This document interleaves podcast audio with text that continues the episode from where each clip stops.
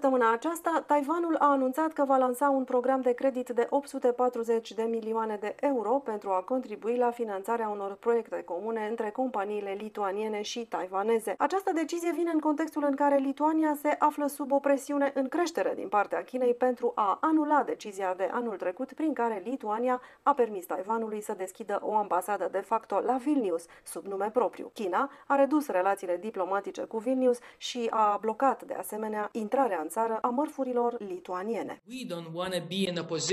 Nu vrem ca în secolul douăzeci și unu să ne aflăm în situația de a nu fi suverani în propria țară. Această perspectivă pune totul într-o lumină nouă. Este vorba de două democrații, taiwaneză și lituaniană, care lucrează împreună și nu depinde niciun fel de o a treia putere, explică Matas Maldeikis, un parlamentar lituanian. El a spus că presiunile pe care le face China provin direct din manualul totalitarismului, realitate cu care sunt familiarizați. În o mie nouă sute nouăzeci, Lituania a fost prima republică sovietică care și-a declarat independența după ce a fost forțată să facă parte din Imperiul Sovietic timp de aproape cincizeci de ani. Săptămâna trecută, Taiwanul a anunțat crearea unui fond de investiții separat de aproximativ o sută optzeci de milioane de euro pentru finanțarea industriei lituaniene, inclusiv în domeniul semiconductorilor, pentru stimularea comerțului bilateral.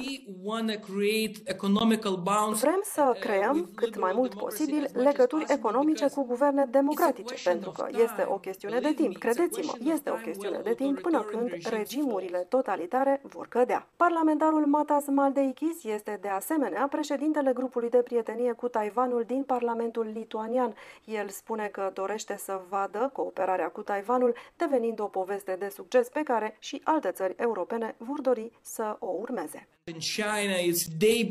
China devine pe zi ce trece tot mai totalitară, iar acest lucru reprezintă o amenințare pentru restul lumii. China de acum este diferită de China de acum cinci sau zece ani și este o amenințare, iar țările Uniunii Europene pot vedea acest lucru și pot lua exemplul nostru de bună cooperare cu Taiwan. Asta ar trimite semnale foarte puternice, credeți-mă.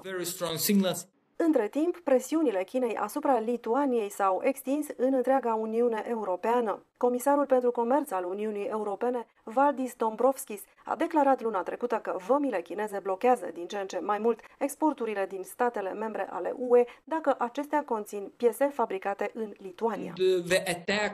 Atacul Chinei împotriva Lituaniei nu este împotriva Lituaniei. Comerțul în Uniunea Europeană este de competența Uniunii Europene, nu a lituanienilor, a mai declarat Maldeikis. Miniștrii de externe ai U E vor discuta vineri despre presiunile exercitate de China asupra Lituaniei. Acestea fiind spuse, nu uitați să apăsați pe clopoțel pentru a vă abona la canalul nostru de YouTube. Ne puteți găsi pe pagina de Facebook a N T D România, dar și pe YouMaker și Telegram.